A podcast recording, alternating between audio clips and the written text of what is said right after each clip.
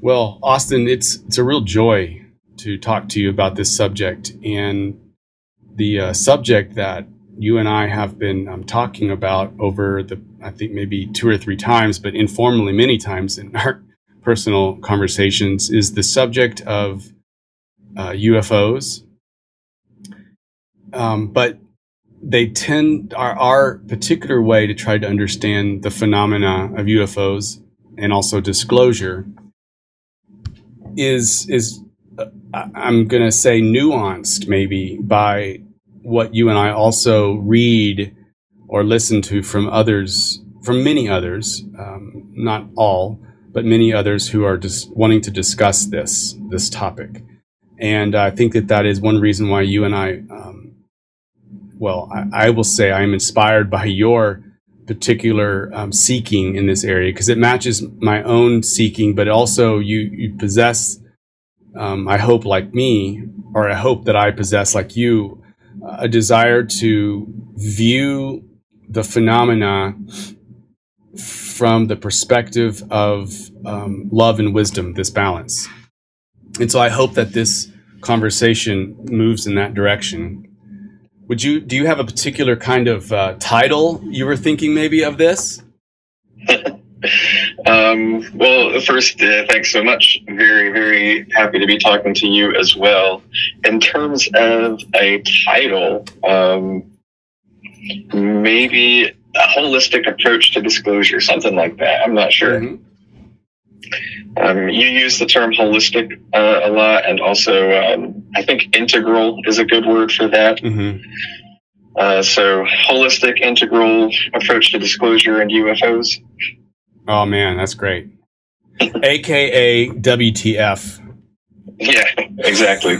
and I just wanted to reflect that um, this topic is, uh, you know, there's so many angles to approach it from, and so much, so such a variety of interest from different people, and how people look at it from different sorts of angles. And you know, there's been recent developments in the disclosure world in terms of sort of the what I would say nuts and bolts government institutional kind of disclosure, and that's really been exciting for me to keep track of that. But like you're saying, there's always this other perspective that, you know, all of this is unfolding within a lot of aspects of our collective consciousness and uh, zeroing in on just the nuts and bolts or just one particular angle in general.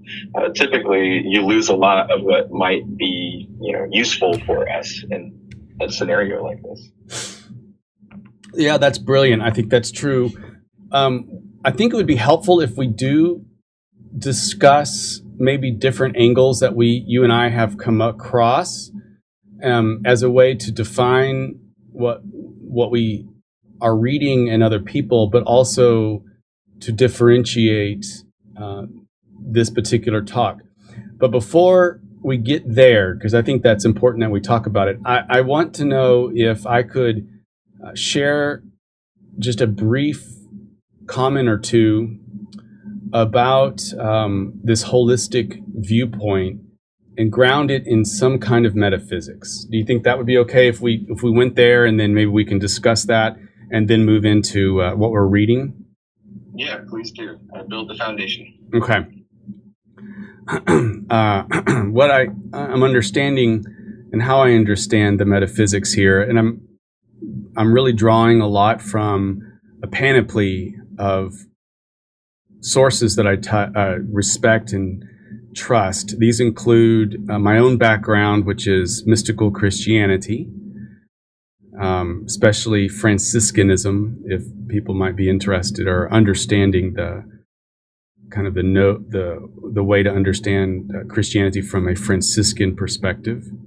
I'm also drawing from the law of one material, which is a channeled material uh, where, at least from my perspective, and I think other people might share something like this, that that material provides an incredibly comprehensive net that can draw together lots of different points that are discussed within a perennial philosophy or a perennial tradition but it not only includes the exoteric, so things that are more conventional in nature, but it includes the esoteric. And the law of one is as deep as it is wide in its net casting. And so, because of those reasons, I, I really give it a lot of credence. Um, I, I don't think it's, I, I think that it is useful insofar as it helps me to learn how to live a uh, a life of service, serving other people in the midst, in the immediacy of my lived reality, right here and now. It's very helpful in that way, um, but it's not a perfect um, exploration of the perennial philosophy because nothing is. Did you want to put anything there too as what are some of the things that have inspired you or to understand this notion of non-duality? I know the law of one is big for you. Is, are there other ones too? Yeah, absolutely. The law of one, just, you know, a quick comment about the relevance of the law of one and those terms. It is, you know, it has a direct relationship to the UFO phenomenon. And UFOs are how I personally discovered the law of one. And ever since that point, it became the backbone of my own spiritual seeking. So, in terms of a personal metaphysics that I hold, the law of one is sort of the most coherent language and the most coherent viewpoint of that non dual perennial philosophy that I have come across that resonates with how I can approach it. So, it is the primary lens that I have in those terms. But I have lots of other influences in minor ways. I'm really inspired by the work of uh, Carl Jung and particularly his explorations of how the conscious and the unconscious mind interact and how they influence the way we view the world and uh, stuff like that.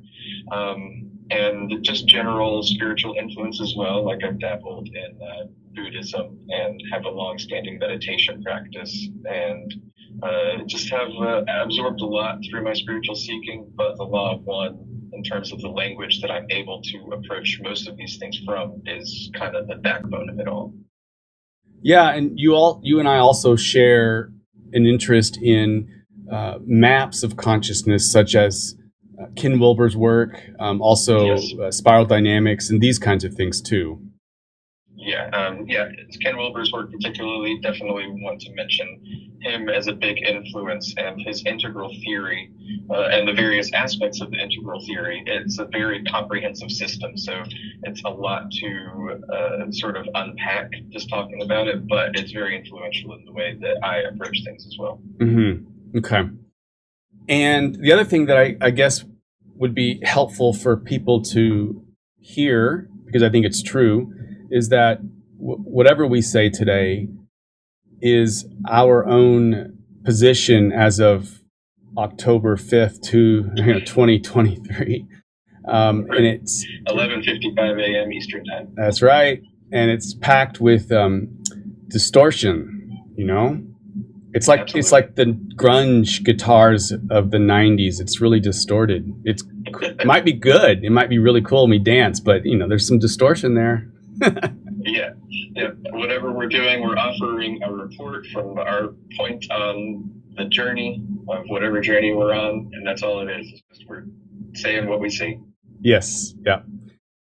One of the ways that I'm understanding the whole topic, but I think the topic of uh, trying to figure out the perennial philosophy itself is looking at UFOs, disclosure, and the perennial philosophy from um, what I'm calling the narrative of becoming. The narrative of becoming. And this is juxtaposed. This is uh, maybe in intention with what is often seems to me the case where people are talking about UFOs and even the perennial philosophy, and they're doing it maybe unconsciously, and that is the narrative of decline.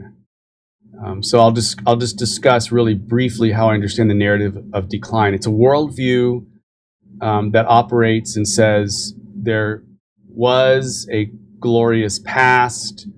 Um, it's kind of the narrative of the fall. That there was an Edenic um, existence, some kind of golden age, or or um, Ur religion, you know, the original religion, some kind of purity that was given or handed on. And then over time, there was a slow uh, perversion of that, a distortion to the point where some kind of stuckness has occurred uh, because of its its current perversion, and that what needs to happen is um, some way to break through the, the, the quagmire that we're in by returning back to this original thing. So, it's it's a rediscovery of the original purity, and that that frames the narrative of decline.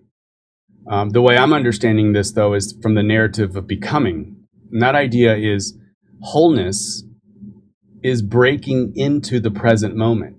That if you want to locate a golden age, we only have to locate it in the depth of here, the depth of now. That that is the perennial philosophy, which is um, wholeness in, in potentiation or in potential, uh, culled from the matrix of infinite possibility, coming in from to potential uh, and bearing the hallmarks of wholeness, and then trying to desperately, but because it, it wants to find uh, its own um, self, if you will, in space time, in this reality, through breaking into the present moment. So, so in other words, every moment is a moment of becoming, and the perennial tradition is is that which helps steward uh, wholeness becoming into space time conditions. What are your thoughts of that? This idea of the narrative of becoming. Yeah, I think that is a great way to frame sort of the situation. I like what you said about how the narrative of decline has kind of defined a lot of, I think, spiritual movements um, in general. But that's kind of how I think we as a society tend to view the world. It's almost always in decline, it feels like. But the narrative of becoming, as you're describing it, really highlights something that's present in the law of one, but also present in a lot of other spiritual traditions, uh, particularly like Hinduism. And that is that the reality that we experience is an illusion, in a sense, that the separation the, the decline that we are experiencing as beings that have, once were part of some Edenic condition are now within uh, a world of illusion, and that is only an illusion that is keeping us from realizing the wholeness of that Edenic condition that we once were a part of, and that if we can orient ourselves to that illusion in a certain way, we can realize that the illusion is in any given moment, at every moment, within everything that the illusion offers to us, attempting to speak to us about that wholeness. If we can orient to it the proper way, that wholeness is, like you were saying, breaking through in every single present moment and the whole point of the illusion itself would necessarily be to uh, find a way to present that wholeness to us in a way that lets us have that realization, I think. Yeah, that's great. And I, I would even say that the illusion serves the supremely sacred act of uh, the creator knowing itself, that it is through the incredibly novel uh, innovation and discovery of the one infinite creator, which is infinity itself in, in a sentient way, uh, to come up in the backdrop of finity, uh, uh, sorry, infinity, to come up with this idea of finitude, which is an illusion, of course, but it's through that illusion, that finitude, that the infinite creator can experience itself infinitely.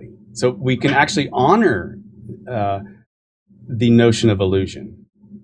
Right, exactly. Like the main question I think somebody who's kind of unfamiliar with this idea of this dynamic would ask is like, okay, then why? Why is it illusory? Why have we uh, fallen into decline? Why do we think we've fallen into decline? What is the sort of bigger metaphysical reason for this? Like, what is the primary uh, mechanism at play here? And in my opinion, my perspective, it is what you said that infinity or intelligent infinity or however you frame it, uh, the creator had a desire to know itself and to experience itself. And the only way to experience or to know itself was to trick itself into thinking that it didn't know itself. And that's kind of the condition that we are in is to look at the universe and see it as something other than us. We see other people and we see something other than us.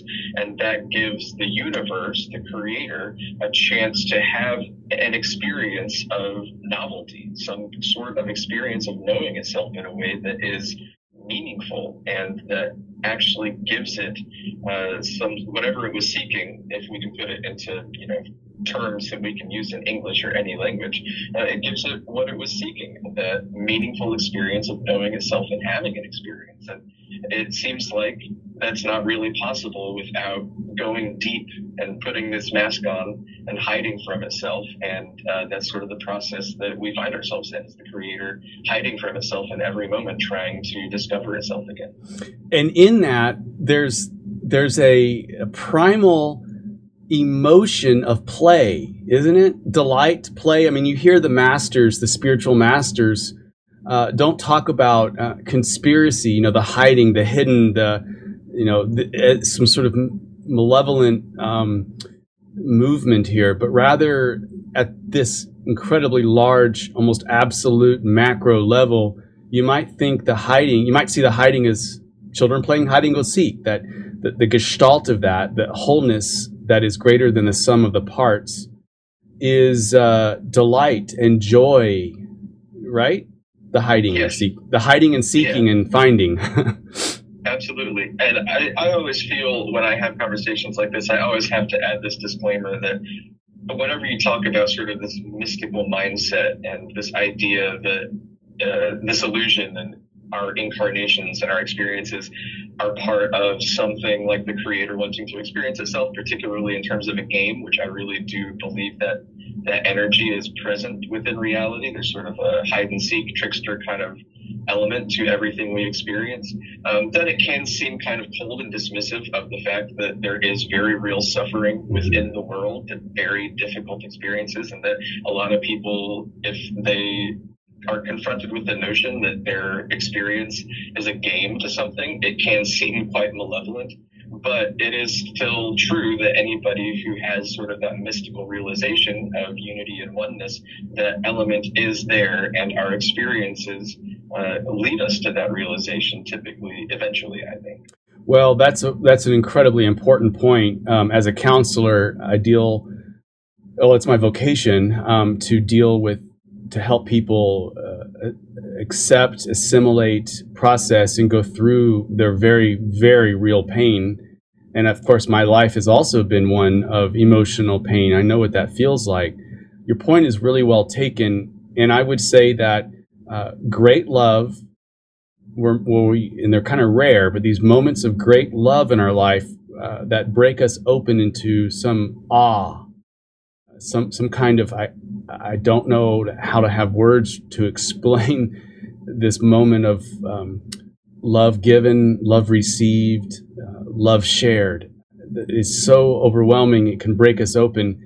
Those moments, and also the many moments, if we're learning to live with our ear to our suffering, uh, the moments of suffering, great suffering in our life, can be strong enough to break open our um, our framework, our world views enough so something new can break in. So I think it's actually precisely through the pain and suffering and also the moments of great awe, which is its own kind of uh, suffering insofar as it doesn't fit a paradigm that we thought was true. so there's there's a way that the suffering is well now I don't know what to believe. But regardless, both of those things, pain, uh, sorry, suffering and, and great love, seem to be two very strong mechanisms through which um, God or the Creator on this side of the veil, which is what you and I enjoy, third density, uh, through which we grow and learn on a micro scale. So pain and suffering belong for sure.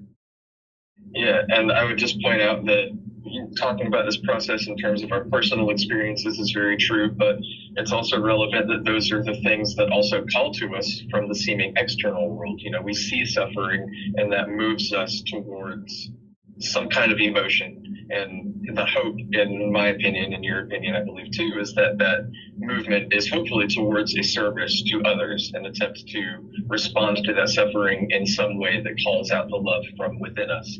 And I think that is an important aspect of the dynamic too, is that the suffering and the pain, they have a divine purpose. Like just because we're in an illusion and those things can be described as illusory doesn't mean that they are unimportant. And it, the illusion is itself, like we were describing, has a divine importance of allowing for the universe to have experience. And I think the suffering and the love that you're talking about really get down to the primal aspect of that experience because they are what moves us within this illusory reality. It's what really potentiates us to be conscious, aware beings and the universe experiencing itself. Oh, that's gorgeous. In fact, um, you have uh, really hit upon one of my outline points, but it's more towards the bottom of the outline. So I'm going to actually go towards the top and then work back down.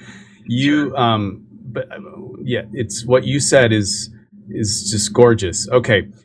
I, I'm going to offer you, Austin, a working definition of the creator that uh, is going to at once offend um, probably a lot of law of one people, but and it might offend uh, you know people who are in conventional religions, but that's okay because this is all we already know it's wrong. but here, here's something that helps me um, put it together, and this is what I've come up with the creator is the who, the why, and the how of eternal becoming. The creator is the who, the why, and the how of eternal becoming. Um, so I'm, I'm, trying to get at uh, this notion of a self that learns upon a macro scale. That's sort of covered in the who. Uh, the why would be to uh, experience the creator's self a gnosis, which you and I know means a lived experiential reality, a knowing that is uh, forever Im- imprinted upon one's um, knowledge of self and reality through experience. That's gnosis. So that's the why, the desire to know itself. And then finally, the how is is kind of the function or the structuring of how consciousness plays out. So the creator again is the who, the why, and the how of eternal becoming. Okay. Um, I think one way to help expand on that would be to ask you why you feel like that would be offensive to a law of one student necessarily. Well, whenever I have talked in the forum, for example, on Facebook, which may not be the best representation of the law of one student, um, but it is the one that's most populated, I guess, is uh, maybe most of the time whenever I've intimated that the there is a who as opposed to a what or a uh, you know a process itself.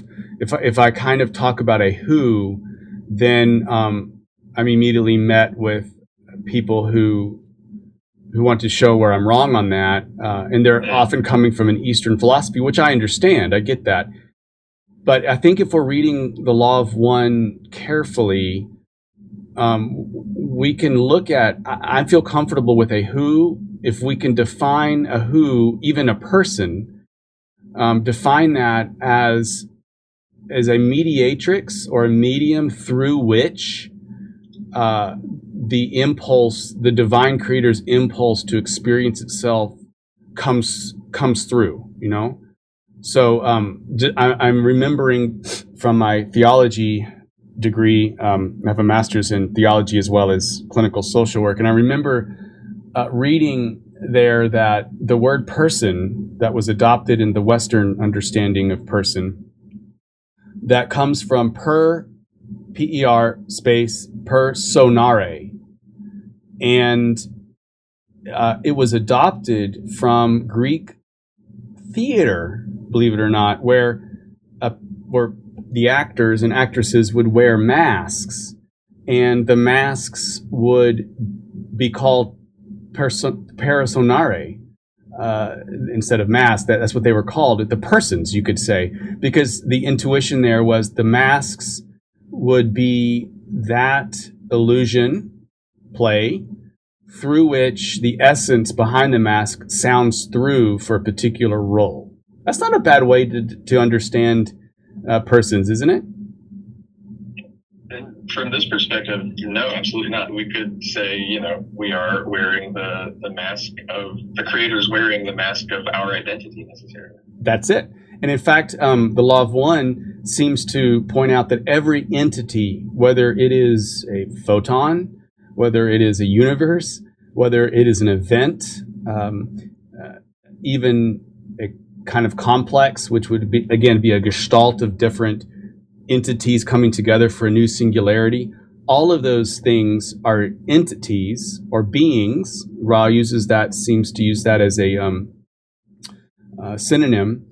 And each being would be maybe thought of as a nodal point through which this divine intelligence and energy come through.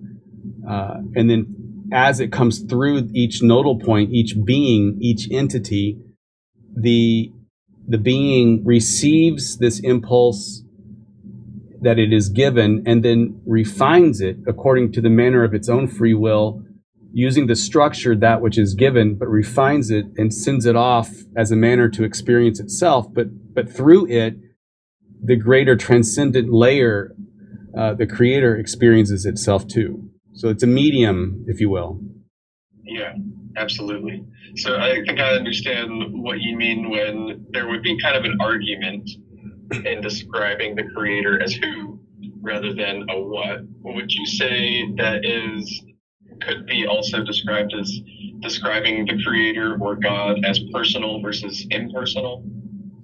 Um, I think at the maybe a, a, more descriptive thing for me would be the transpersonal, which okay. I don't feel like that is beyond personal. Um, the way I understand that word transpersonal is that it actually includes the notion of personal and then actually elevates it into the hyper personal. Right. So every moment is is a moment of face to face engagement and an encounter in an I thou or subject to subject quantized packets of energy seeing each other, mirroring each other, and that is as personal as it gets. Right. So yeah, personal and transpersonal. Like personal would be included in transpersonal. That's sort of the the Ken Wilber uh, transcend and include, not transcend and eject necessarily. And I would say I like I understand the argument that people might have because I think that we go through various stages of looking at the universe and understanding our spiritual paths as uh, in particular ways. Um, but I would say it can be both at any given moment and in all moments I do think there's an argument, particularly in the law of one, for describing the creator as who, uh, at least in various different ways. But in one way, uh, Ra talks about how, um, as we were talking about sort of illusion, they say that all things are one. There is no polarity, no right or wrong, no disharmony. But then they end that statement with, but only identity. And I don't know particularly what Ra was trying to refer to with identity, but my intuition tells me that this kind of conversation is what they were talking about. That identity, personal, transpersonal, the who of the creator is the identity they're talking about. Yes, and identity held together in unity um, is a different way to maybe understand the nature of the creator, where wherein the creator is unity itself, uh, but unity is not the same as uniformity. Unity is not the same as white light, say, with holding everything in perfect potential or possibility, um, but without any hue. So uni- uniformity um, bespeaks a, a kind of sameness, but rather unity is diversity maintained and protected by love. This idea that um, all are held together inside a membrane of of oneness, but the diversity actually uh, is the great novel expression, the novel um, manner through which the creator understands itself. It's through diversity interacting with with each other. Right. Yeah, and I think we can just use the fact that we exist. If we take, you know, the baseline, unity is the baseline of, you know, reality. Uh, the fact that there is anything beyond that speaks to uh, what you're saying is being true, basically. Mm-hmm. All right. So another uh, thing on the outline, I'd like to just see what your thoughts are. Is uh, the law of one often talks about the original thought, the original thought, and uh, they nuance the original thought. That term they nuance it several times, and again, in a careful reading, you'll pick it up. And I have substituted in my own mind. I'm, I'm not trying to say that um, one should adopt this, but but when I look up the word cognition, uh, there's an etymology that comes from how cognition has come into the English language that I find very fitting. The uh, it comes from nous, N O U S, which is Greek for heart mind. You know this this putting the energetics of wisdom and love together, um, and then it also comes from the word con, C O N, meaning with. And when you put those together, it means a lived gnosis, it's that nous, gnosis, a lived experiential gnosis of oneself in and through relationship or relationality itself. That's that con, that with. In other words, um, how I know myself is inside uh, a, a, relational matrix where I see myself in some kind of mirrored form, and that informs me of my own knowing. And so that's the word of cognition. And I'm, I'm wondering, it, it, has a synonym to thought, of course. To co- you know, to cognize is a is a thought to think. But original cognition, maybe thought could be understood as holding all that together. Um, but below and undergirding even that would be this impulse to experience the self. So, anyways, the reason why I'm choosing cognition because let me just um, let me jump on that really quick and just to say the reason why I'm choosing the word cognition is because it actually has meaning later on when we talk about um, when we're understanding the veil of forgetting, which is something that the law of one says emerged uh, in time, I guess in the fullness of time, as the one infinite creator is discovering uh, n- more intense and nuanced ways, differentiated ways to understand itself, is to put this veil of forgetting, forgetting that we are one with each other, that we're one inside. Each entity is one, one in and of itself, and that we are all one with God.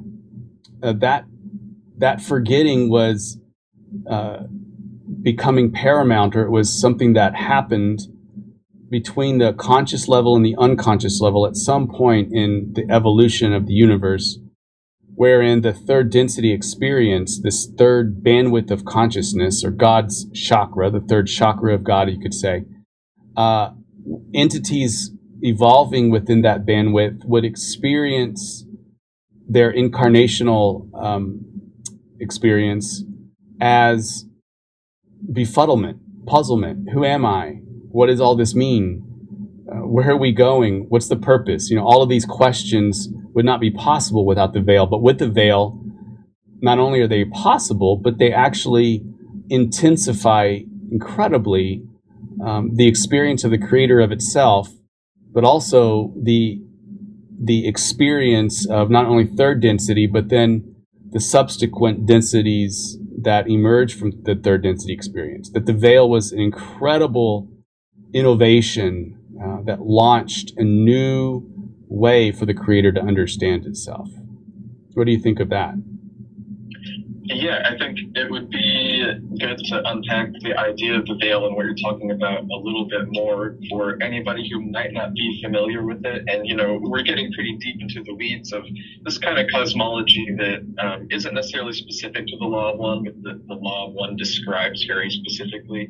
And you talked about where we are right now being third density. I like the way you described it as sort of this third bandwidth of consciousness almost. Um, basically, in a broad term, or a broad sense, it is a way to describe the way that consciousness evolves through the universe. And where we are right now is a particular level of that evolution of consciousness. And that uh, there were uh, have been other beings uh, in the universe that sort of follow the similar path of these various levels of consciousness. But at one point in time, in this third density, uh, entities, beings did not have what you called the veil of forgetting, what Ra calls the veil of forgetting, and they had an innate knowledge of their place in the universe. They understood innately that they were not separate from the universe, they were not separate from the creator, but that they were one with the universe and one with the creator. And that created a very uh, I wouldn't say meaningless, but it was a very lukewarm experience for the creator. It was almost like uh, it didn't really resonate with what the creator was looking for. And sort of the process of creation, as Ra describes it, anyways, is almost like an experimental unfolding of how the creator can gain more and more experience. How can it discover a more meaningful way to experience itself? And so at one point in time, the veil of forgetting was discovered and implemented for beings within this particular level of consciousness where we are right now that separates our innate knowledge of oneness with the universe and along with that has other sort of implications such as the separation of the conscious and the unconscious mind. Um, and so sort of our innate knowledge of oneness with the universe at this point in my interpretation lives within our unconscious mind. And we can you know tap into it through the various practices of accessing the unconscious mind, but the meaningful aspect of what you're talking about is that the creator and the process that unfolds through experiments basically of experiencing itself landed on this idea that it has to forget itself. It has to be able to have agents beings aspects of itself that kind of get twisted up and uh, forget who they are. And that's where we are right now and that there is uh, a more implication in this process too that once we forget the task then is to remember. It is in this dynamic of forgetting and then remembering that kind of generates that experience that the creator is looking for at least in in my interpretation. That's not necessarily explicitly stated in the law of one or any other uh, material that i'm aware of but that's how i understand it.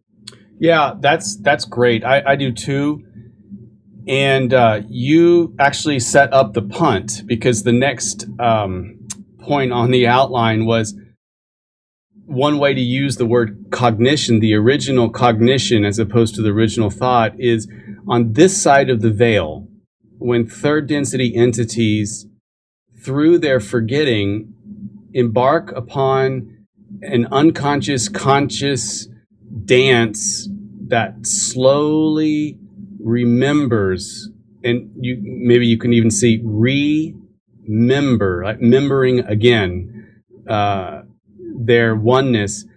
One way to see this is the original cognition is the outward, outward, outward movement, the thought of experiential, you know, this desire, this thrust to move outward. And then in third density with the veil on, we are tasked, it is our honor, it is our duty to recognize, that's recognize. So we have original cognition, and then we have a chosen recognition.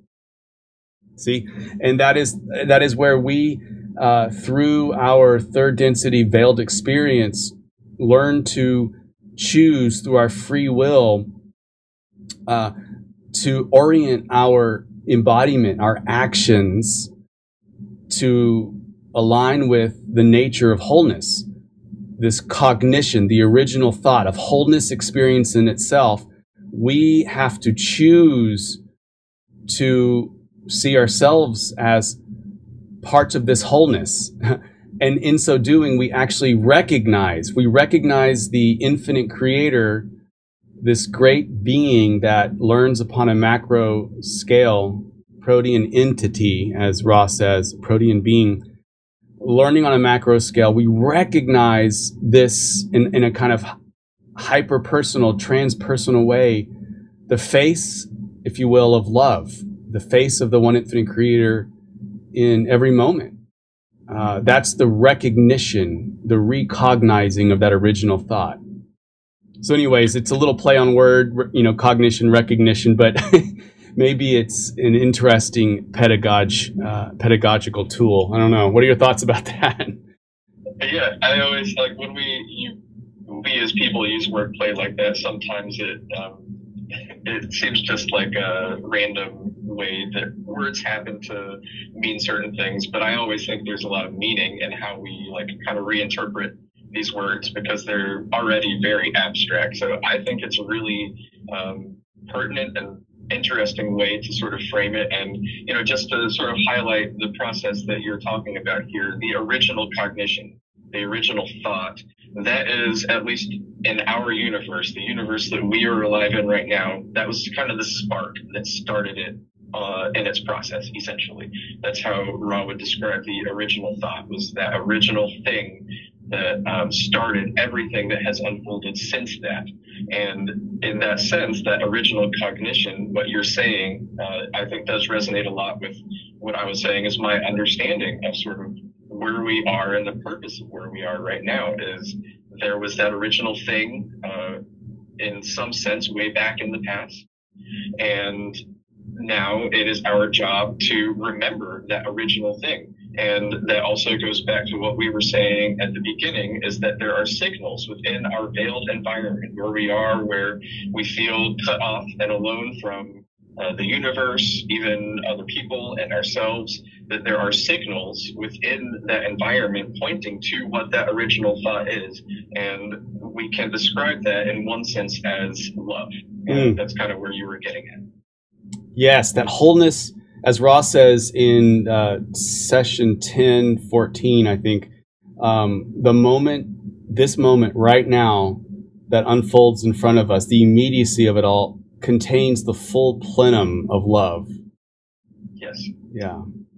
Okay. Um, one of the interesting things that emerges again from the the veil now being installed, this cognition, the the know the knower, the known say, and the knower seeing each other, and then this new delight, God seeing God uh, on the uh, God as veiled, coming through third density, recognizing itself or God's self, uh, both in the other person, but also in creation, and indeed uh, the very nature of reality itself as as being something that we can recognize.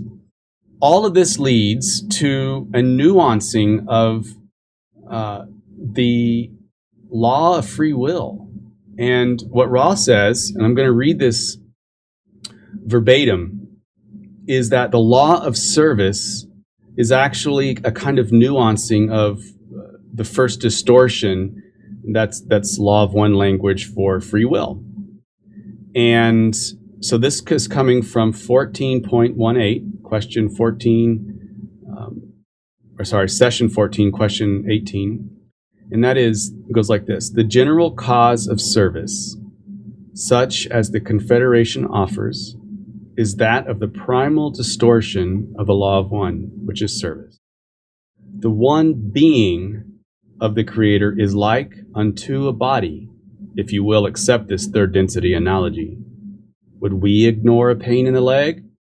A bruise upon the skin? A cut which is festering? No. There is no ignoring a call.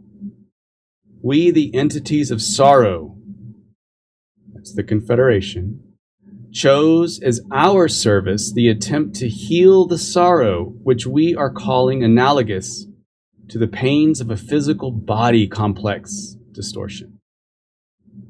I have just, I remember hearing that for the first time and just um, being so touched at the deepest levels and actually uh, uh, maybe tearing up because it, it is so present also in the impulses of um, Judeo Christianity. I think in most religions would have some kind of way in which we, our deepest intuition, we hope, we want that there is something out there, a transcendent reality that hears our call of pain, that feels in solidarity and empathy that we're not alone in our bewilderment of it all. You know, and it, it, it sounds like what Ra is saying, if we want to take Ra at, at um, as truth here, is that the very the very primal distortion, one of these primal laws that allows the creator to experience itself, which is free will, is itself nuanced into the law of service, wherein one chooses a being or a group of beings choose to will their energy and orient it towards helping to steward other parts of this one body to steward reconciliation or healing and healing back into some level of received and um, received wholeness you know because when when there's a pain there's some kind of uh, experience of concrete separation. There's a concreteness to a separation or an uh, a violation of wholeness, you might say. There, there's an experience of separation that's very strong. The natural response to that is crying out because our innate, deep down inside, knowledge of, of the universe as being one is affronted. And so we're going to cry out in pain in some ways, help. And what it sounds like is that the very nature of the one infinite creator is to have parts of it which might be, um, from the vantage point of their density, to be more advanced, such as the Confederation, uh, to come in assistance as a primal uh, enactment of this law of free will. And that's called the law of service. What, what are your thoughts on that? Uh, I think very beautiful the way that you described that. I really like the quote that you picked out there because I think that it describes a lot of what we're talking about. On one level, there was a reference to the Confederation there, and I'm sure there are at least some people thinking, I thought they were going to talk about UFOs. Yeah. Um, the Confederation being. We're getting um, there yeah, we'll, we'll get there. Uh, the Confederation being at least part of the aspect of the UFO phenomenon that we experience, but also much more than that. Um, beyond that, I think what they're describing here, they use the Confederation responding to a call on our planet as uh, a being allowed by a primal distortion of the law of one. Or, in other words, the way that I kind of interpret that in uh, different words is that there is a tribal aspect of the universe, a fundamental energy, if you could use that term, a fundamental dynamic within the universe that other interactions have spr- sprung out from. And so the Confederation responding to a call of suffering, you can drill that back down to the very fundamentals of reality and this dynamic of the original thought of uh, suffering and then love being called from that suffering. Um, uh, you and I, Doug, we've talked a lot about in our conversations that we can see a lot of these metaphysical spiritual concepts mirrored in sort of material sciences and particularly physics. And if we look at what allows the universe to exist in the way that it does, um, it starts with a very simple dynamic of sort of something being pulled, a tension between something pulling and something being pulled. Um, and I think that is present in what Ra is talking about here, but also present in our lived experience. So it's not just uh, the material universe that is built off of this, it's our spiritual universe built off of something calling and then a response to that call. There's a tension there. And in that tension, what we experience uh, not only is our own suffering, but it draws the love out from within us. We are drawing love from others if they're choosing to respond to our call of sorrow with love. And our love is being drawn out from within us by a response to a call of suffering. Um, and those are very specific words. You can define suffering and love in a lot of different ways. Um, I would encourage anybody contemplating this to you know, broaden those words. Think about any word you could maybe relate to suffering and love and how those might play out in situations where you might not necessarily use those words to define the situation. But I think that what you've talked about here is fundamental to just the basis of reality that we're talking about that, you know, is relevant to the UFO phenomenon like we're uh, getting to. I don't know if we can understand the UFO phenomena without talking about that. So, and you said it very well. In fact, um, you've just uh, actually set the punt for the last two uh, points, and then we'll jump into the UFO phenomenon because we'll have this this bed made here. Uh, you talked about um, the the law. Basically, you talked about the law of three when you when you said that you can find the metaphysical in the physical, and, and that is actually something that I think is 100% true. If something is true, it has to be seen, understood, or at least uh, recognized in the metaphysical realms or spiritual, in the psychological or emotional, and in the physical. Otherwise, it's not true. It has to be able to be emerging and, and seen and understood, or at least acknowledged in all three of those areas. So the physical will have it, the meta, the spiritual will have it, the emotional will have it, and I believe that um, a good counselor, for example, or a good spiritual uh, companion that's wise will help people to go through uh, the very basic uh, call and response that we find at the very origin of the original cognition, original thought. That th- that these this original thought just gets recapitulated over and over again, nuanced and and uh, given and received uh, in infinite amounts of ways that that increases in complexity as the creator itself evolves.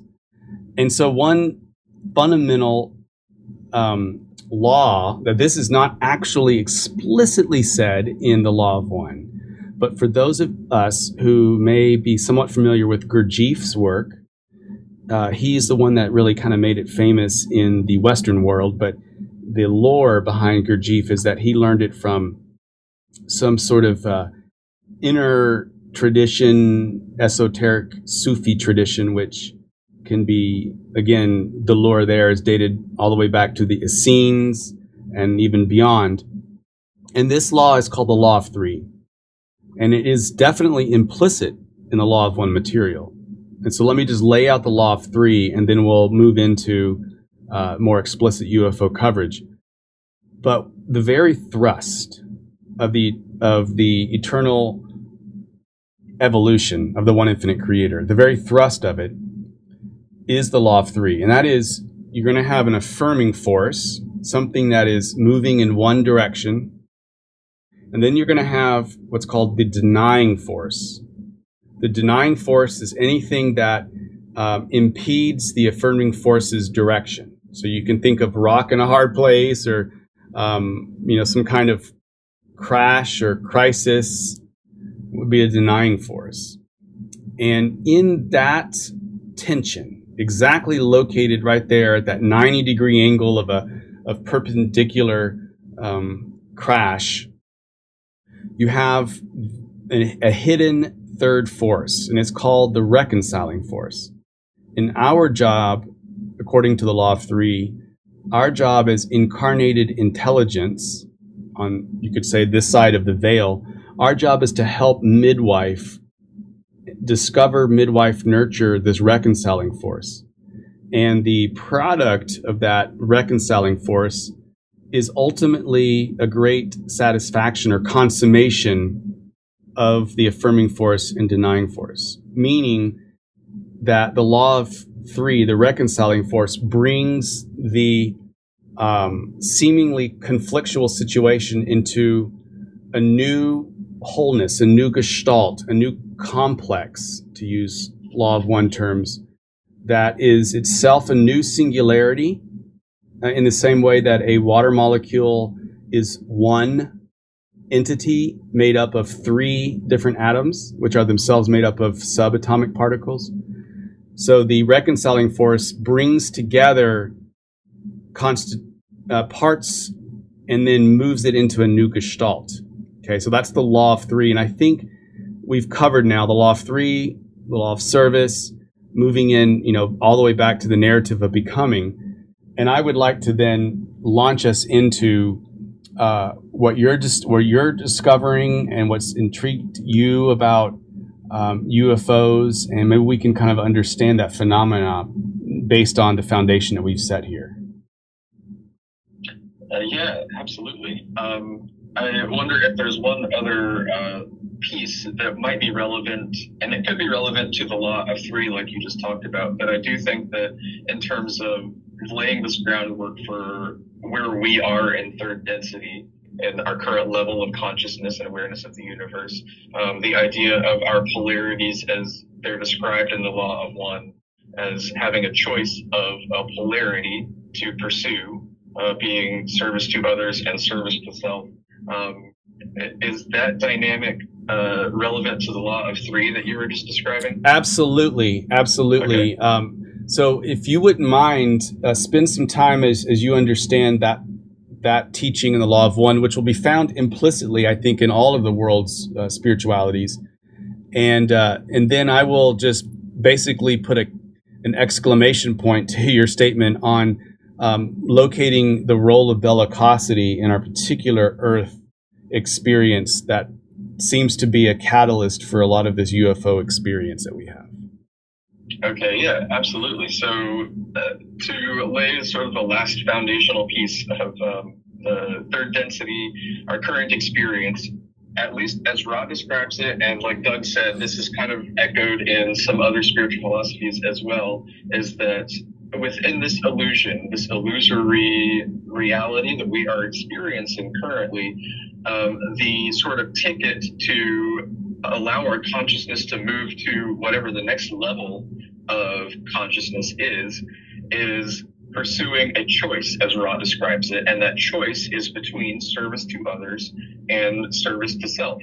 And those are very specific terms. They use those terms because they do touch upon sort of the ethical nature of this energy, but you can look at this as more of an energetic exchange. What kind of energy do we choose to inhabit within our lives? Um, service to others being sort of uh, outflowing love, and service to self being sort of an absorbing love, uh, where instead of uh, our us looking at others and sending our love outward, we look at others and we kind of attempt to draw in their whatever they are for our own self benefit, for our own uh, love of self, with the exclusion of other. And so, basically, the idea is that within our current experience, we dedicate ourselves in one way or another to these one of these two paths, and we become aware of this uh, either consciously or unconsciously through the experiences that we have here in this illusion. Ra calls the basically any experience we have catalyst. And catalyst in the terms of it's an element introduced to our consciousness to initiate change, to potentiate change within us. And so every experience that we have, we can relate to it in one way or another. And those two sort of primal ways would be service to others or service to self. And within service to others, uh, to sort because most people listening to this, I feel like would consider themselves along that kind of path. Uh, I always want to give the disclaimer that it is not necessarily an exclusion of self when we talk about service to others, but it is talking about a path of radiant love where uh, you love yourself, you love others, you love the universe, you are attempting uh, the best you can to recognize the love that you have heard the call from in your heart to recognize the unity that you might understand as an aspect of the universe. And you're doing your best to uh, live on that realization, to make choices within your life that act upon that sort of understanding of yourself as a being of love. And then the service to others would be, in a sense, the opposite of that, where any experience that you have, you're interpreting it in a way that maximizes your own self worth, your own self gain, um, particularly in terms of other beings, other selves, as Ra calls them. You are not seeing them as a being worthy of love. You are seeing them as a tool or a mechanism in which to gain more power or more love for yourself uh, and sort of draw that love within uh, and share it only for yourself and not share it with others. And so the way that Ra describes it is once we reach a certain point of dedicating ourselves to one of these two paths, we then uh, have this sort of momentum that takes us out of our current um, reality of third density and we enter the next density of consciousness. And this isn't just a personal process, this is a process that also unfolds for the collective population and for the planet itself. And uh, it is both personal and unfolding as a process in the universe as a planet. Um, there are lots of ways that Ra describes this, but in terms of the purpose of the experience of the anything we experience, but as we're about to examine the UFO phenomenon, it's really how we relate to the world around us, how we interpret it, and having these sort of two choices of how to relate to things and how to engage with catalyst that creates that momentum that helps us uh, continue our journey towards the creator. Yeah, and ju- just for listeners, uh, Austin had said this this last little piece. He had said service to others. He actually meant service to self.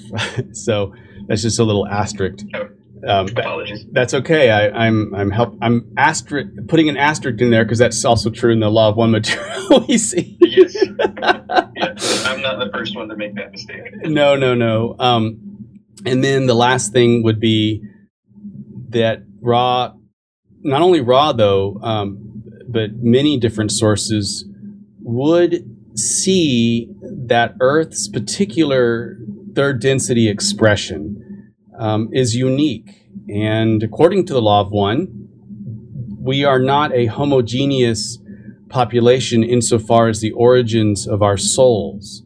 Um, that our experience is one of uh, coming from many different places in the creation. It's at least from Law of One perspective, a lot of our souls here that make up Earth's population are coming from planets that have already moved on to uh, fourth density, but then there's going to be a certain percentage that uh, we're not quite ready. They had not yet completed the tasks of third density.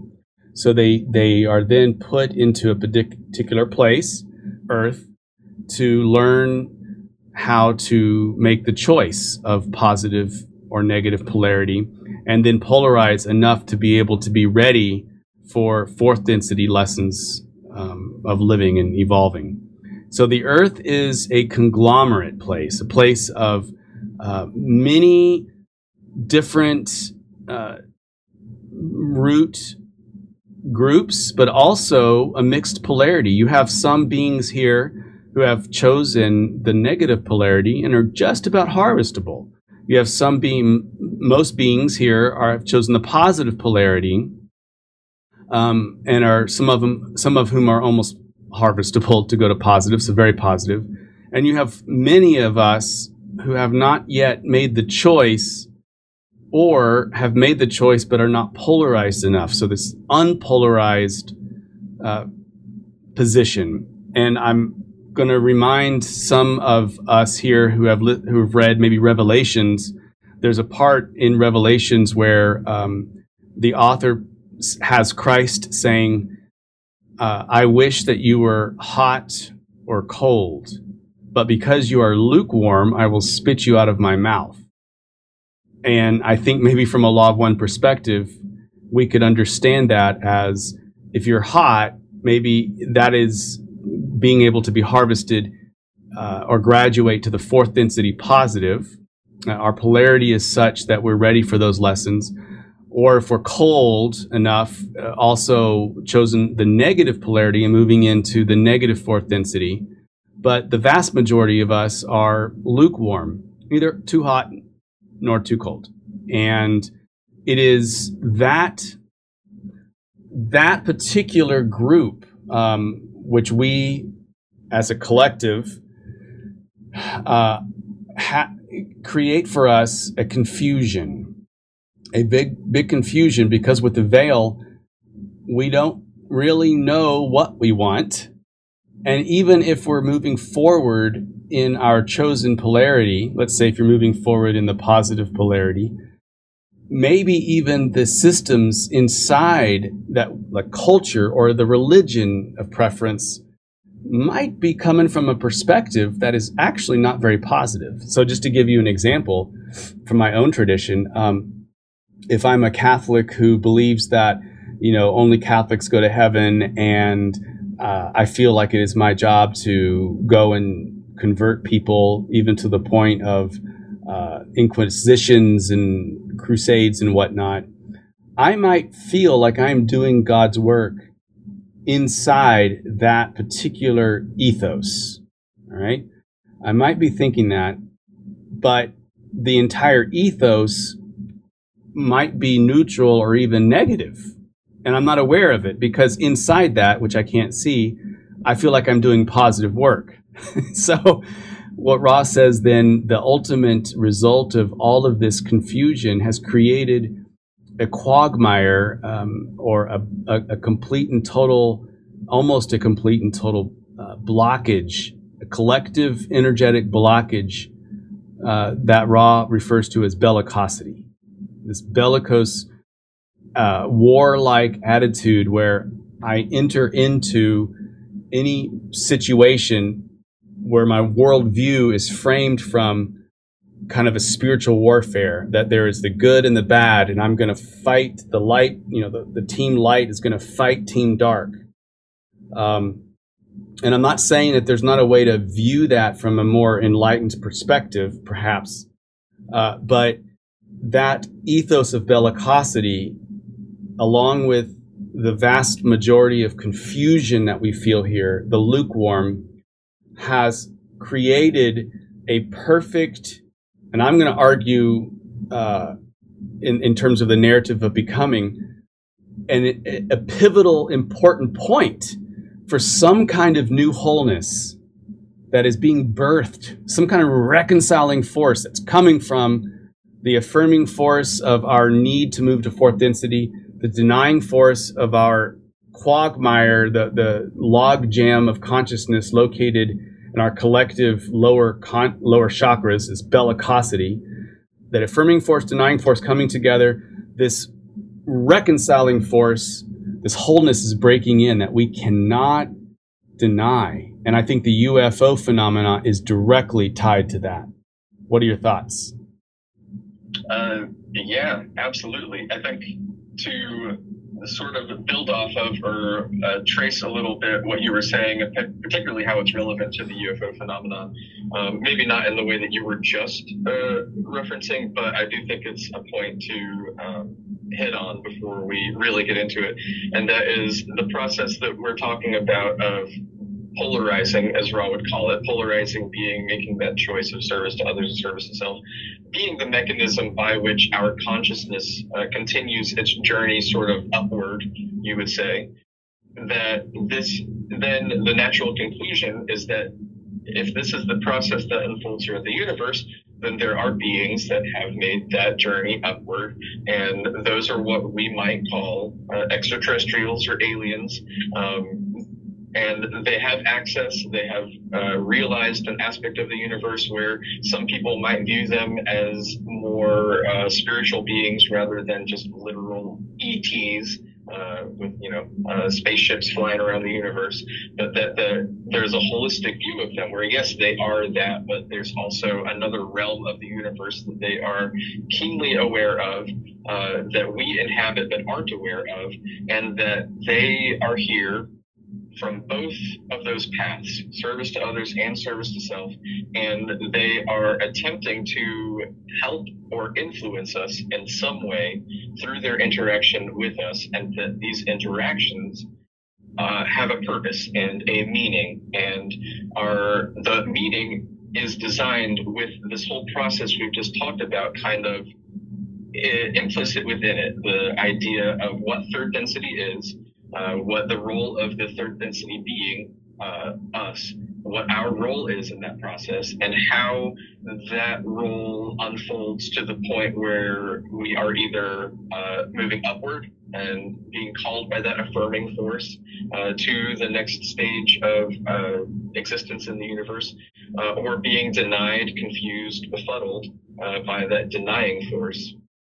And those forces, those you know other forces coming from outside of this planet, um, they influence us in different ways along those lines. And so I think that is how what you were talking about is very relevant to the UFO phenomenon and how to approach not only looking at what they are doing here, but, but how we can relate to the fact that they're here, or the fact that they are interacting with us, and the fact that their interaction with us has caused a lot of uh, what I would call catalyst, um, but you know, uh, some very difficult social situations in terms of institutions, governments, secrecy, um, spiritual movements, uh, social movements, like the influence that UFOs have had on us as a people uh, is much greater than even a UFO enthusiast, I think, would realize, but particularly way greater than somebody who's not interested in UFOs would realize, um, which is something that I realized. You know, I left the topic of UFOs kind of after it led me to Law One, and I just started diving back in after all these things started unfolding this year. Um, but it's made me realize how it has seeped into our culture, our public consciousness so deeply uh, that people, it is almost like um, it has become normal to people how much it influences us on a day to day basis. Mm, beautiful.